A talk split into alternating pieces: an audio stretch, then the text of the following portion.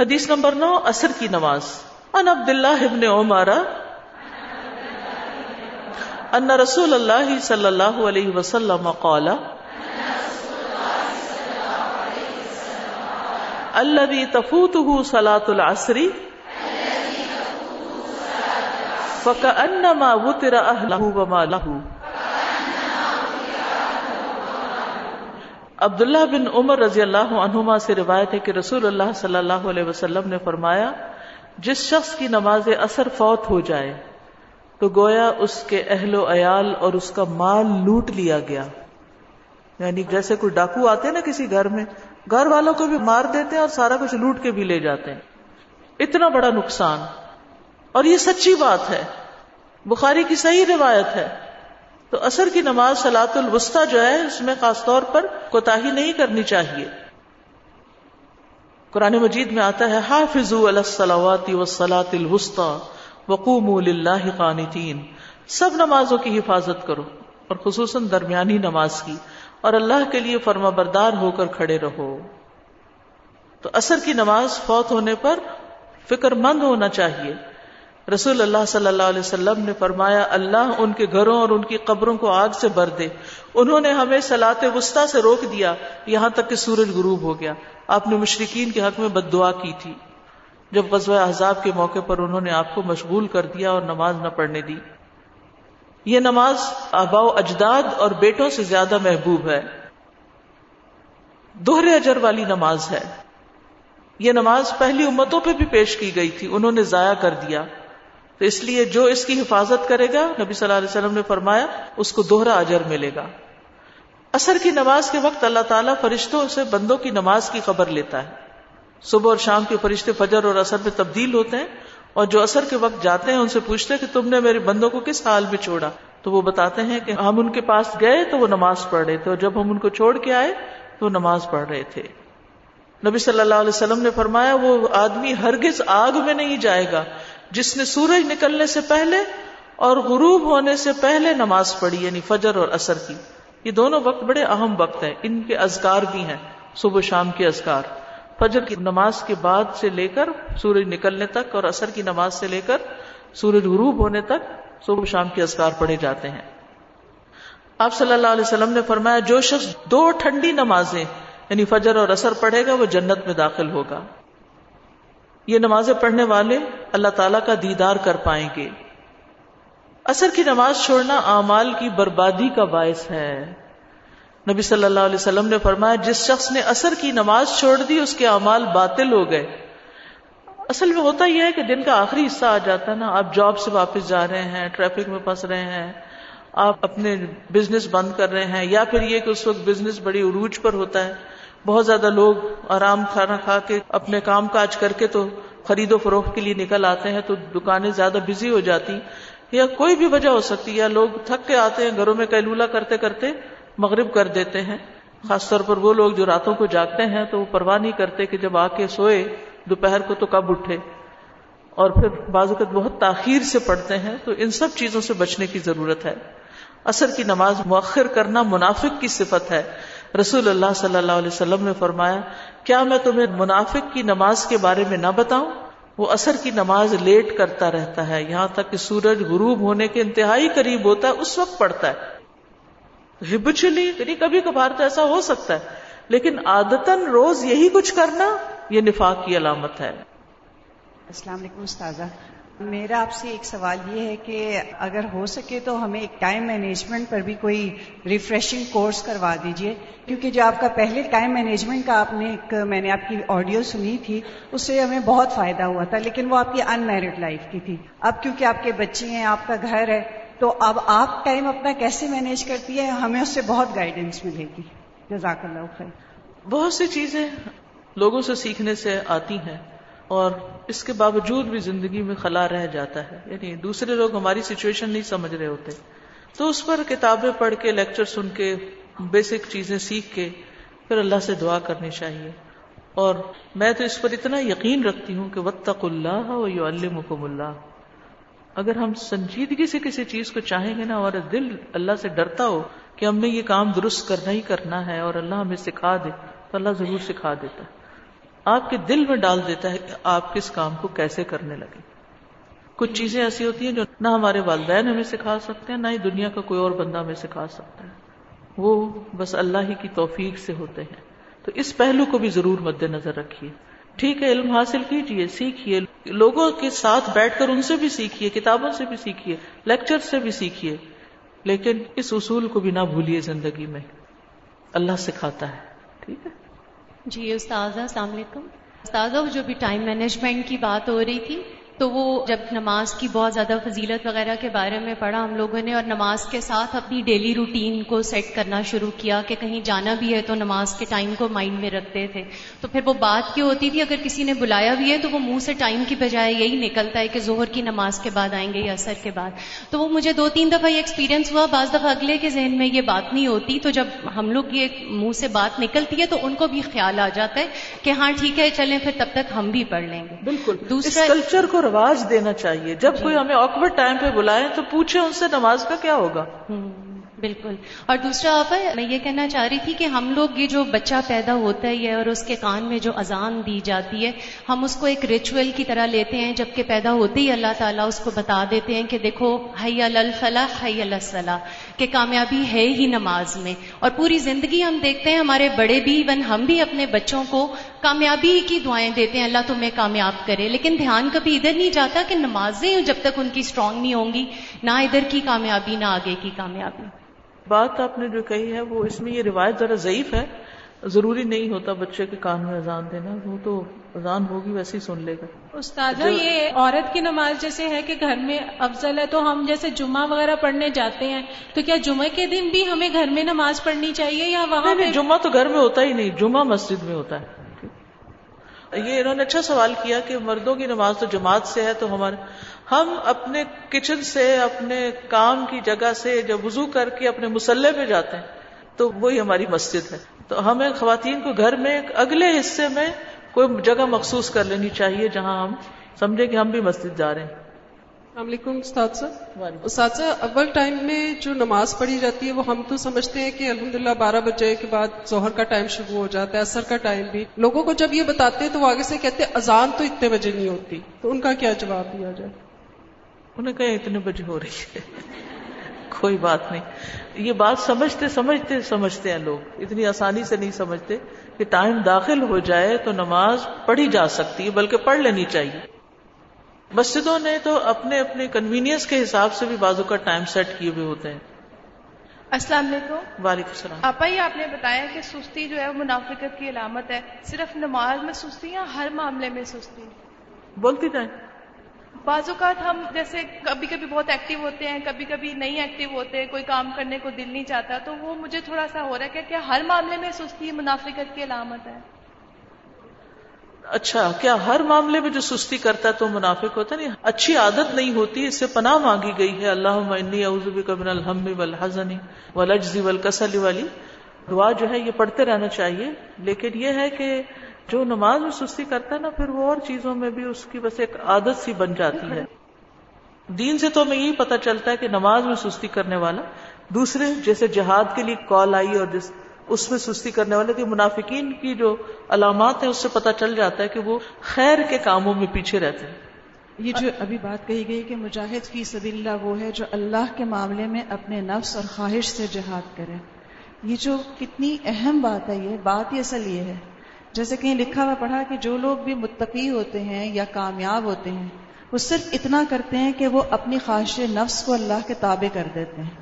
اور ابھی جو انہوں نے ٹائم مینجمنٹ کی بات کی، تو اس میں اگر ہم دیکھیں کہ ہم ویسے کسل مندی کا شکار بھی ہیں، ہم نہ تحجد پڑھ پاتے ہیں، نہ ہم صدقہ خیرات زیادہ کر پاتے ہیں، نہ ایکسٹرا نفل پڑھ پاتے ہیں۔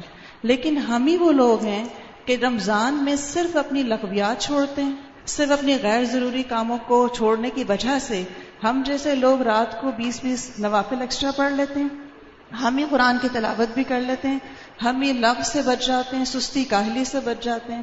تو اصل بات یہی ہے کہ جب ہم اپنی خواہش نفس کو تابع کریں گے اللہ کے، تبھی کسی کام کے بن سکتے ہیں اور یہ رمضان میں واضح ہو جاتی ہے ہم پہ بات۔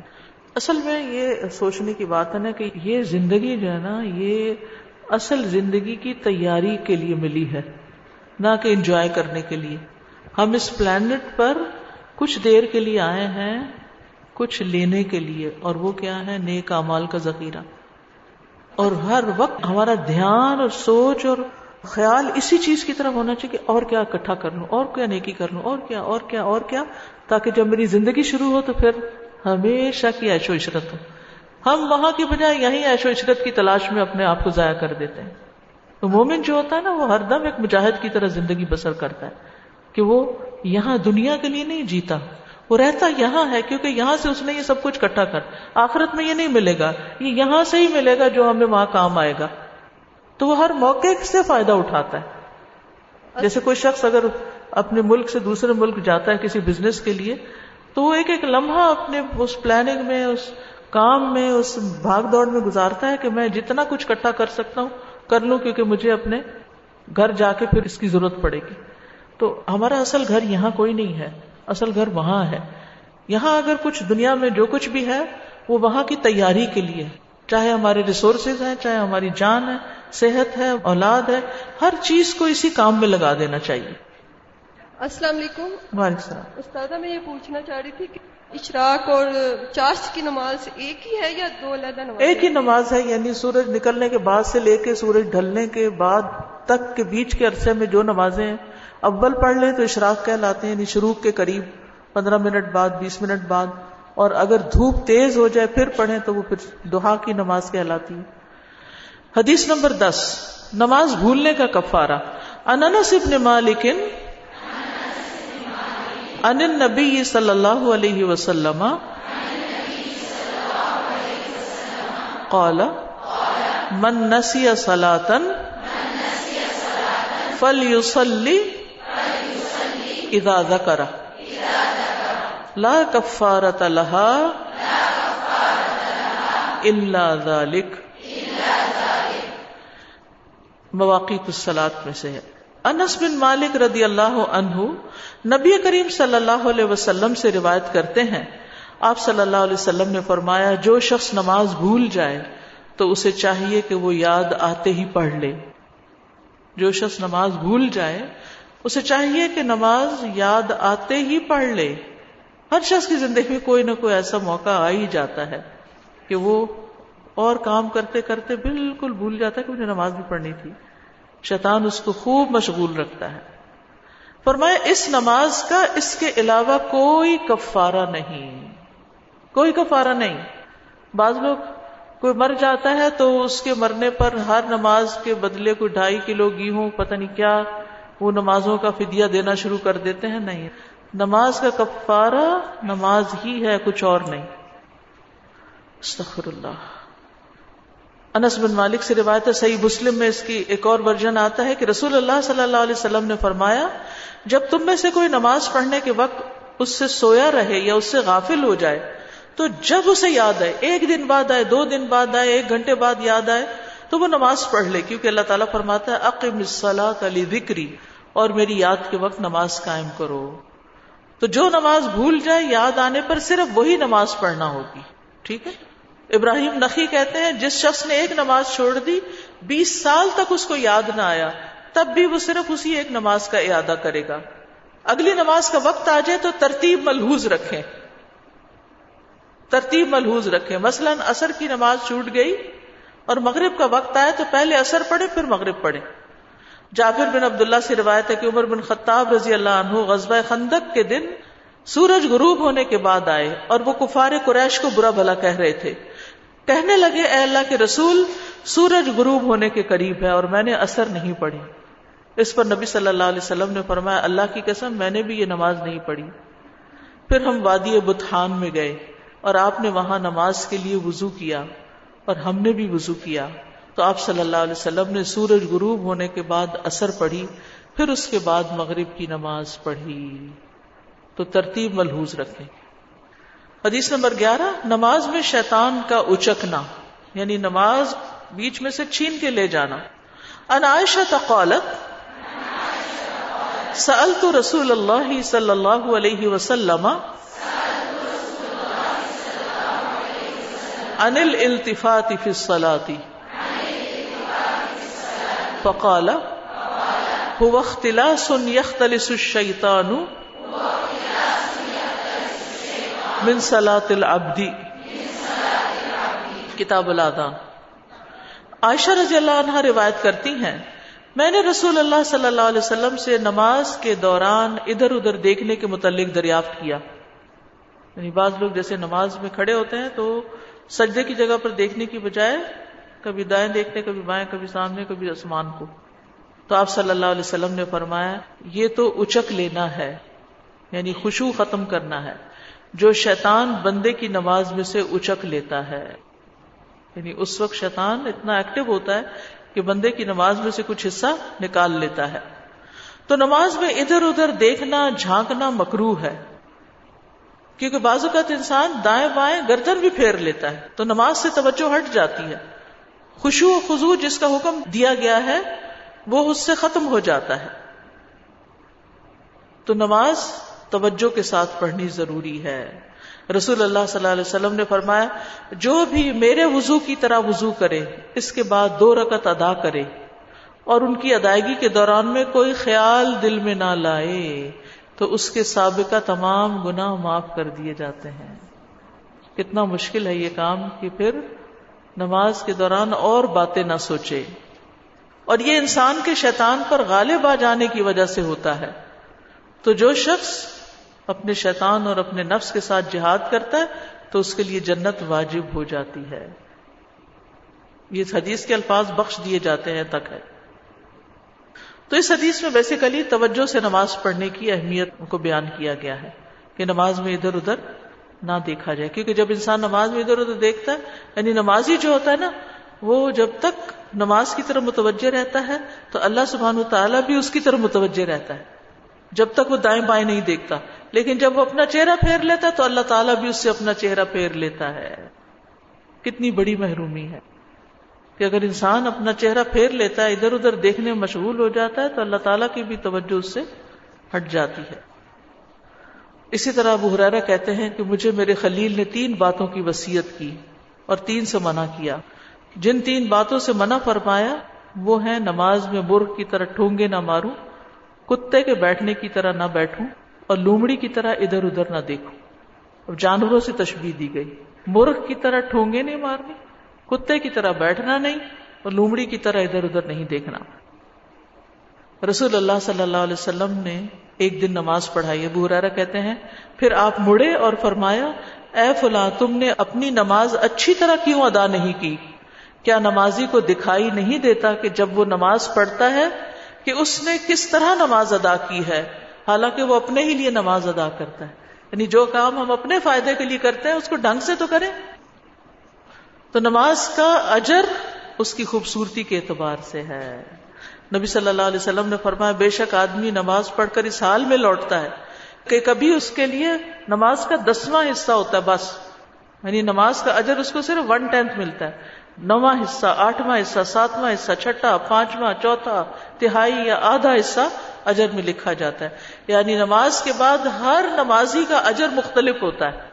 ایک جیسا نہیں ہوتا۔ اور وہ ڈپینڈ کرتا ہے کہ اس کی نماز میں توجہ کیسی تھی۔ نمازی اپنے رب سے سرگوشی کرتا ہے، اس لیے عمدہ طریقے سے نماز پڑھنی چاہیے۔ نماز جو ہے وہ مناجات ہے۔ اور جو خوشبو کرتا ہے اور توجہ سے پڑھتا ہے، اس کے لیے اللہ کا وعدہ ہے۔ قد افلح المؤمنون الذين هم في صلاتهم خاشعون۔ لیکن شیطان حائل ہو کر خوشبو ختم کرتا ہے۔ اور اس شیطان کا نام کیا ہے؟ خنزب خنزب۔ اور اگر بہت زیادہ بسوں سے آ رہے ہیں نا، تو بائیں طرف یہاں دل کی طرف تین دفعہ تھتکار دینا چاہیے۔ اللہ کی پناہ مانگ کر، اعوذ باللہ پڑھ کر۔ شیطان وسوسوں میں الجھاتا ہے۔ پھر یہ کہ ادھر ادھر دیکھنا نہیں چاہیے۔ اور نماز میں جو چیزیں خلل ڈالے ان کو ہٹا دینا چاہیے۔ چاہے جائے نماز ہو، چاہے کوئی ڈیکوریشن پیس ہو چاہے کوئی شیشہ ہو یا کوئی بھی چیز، اگر آپ دیکھتے ہیں کہ آپ کی نماز میں خلل ڈال رہی ہے، تو اس سے آپ اس کو دور کر دیں۔ تو یہاں تک نماز کی بات ختم ہوئی۔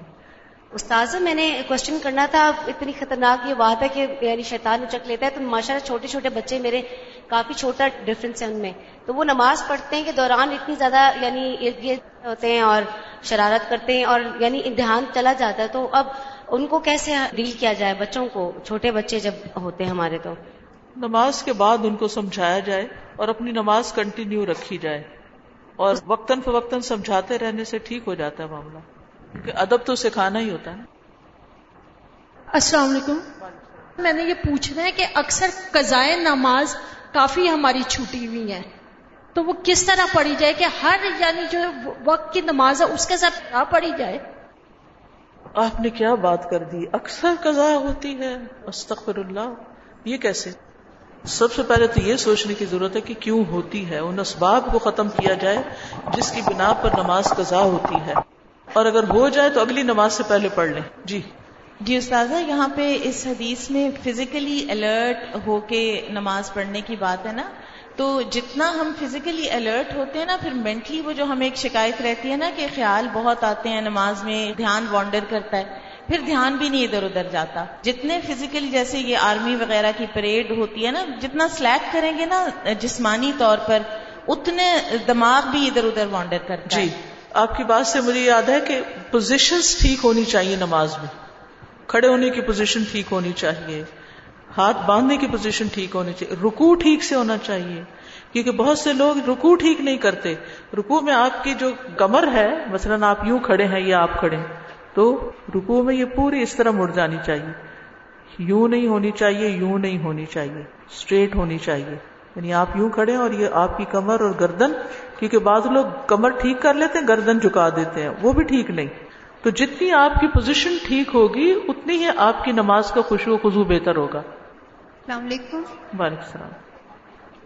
استاد صاحب میں نے یہ سوال پوچھنا تھا کہ جب نماز کے اندر ہماری تھوڑی سی توجہ جو ہے پوری خوشو خزو سے پڑھ رہے ہوتے ہیں لیکن ایک دم سے کوئی وسوسہ ہمارے اندر آ جاتا ہے۔ لیکن اسی لمحے ہمیں احساس بھی ہو جاتا ہے کہ ہماری نماز میں خلل آ رہا ہے۔ ایسی صورت میں کیا ہماری نماز جائز رہ جاتی ہے؟ جی نماز تو جائز ہے۔ پھر پلٹ آئے پھر پلٹ آئے یہ ایک دفعہ نہیں کئی بار ہوگا۔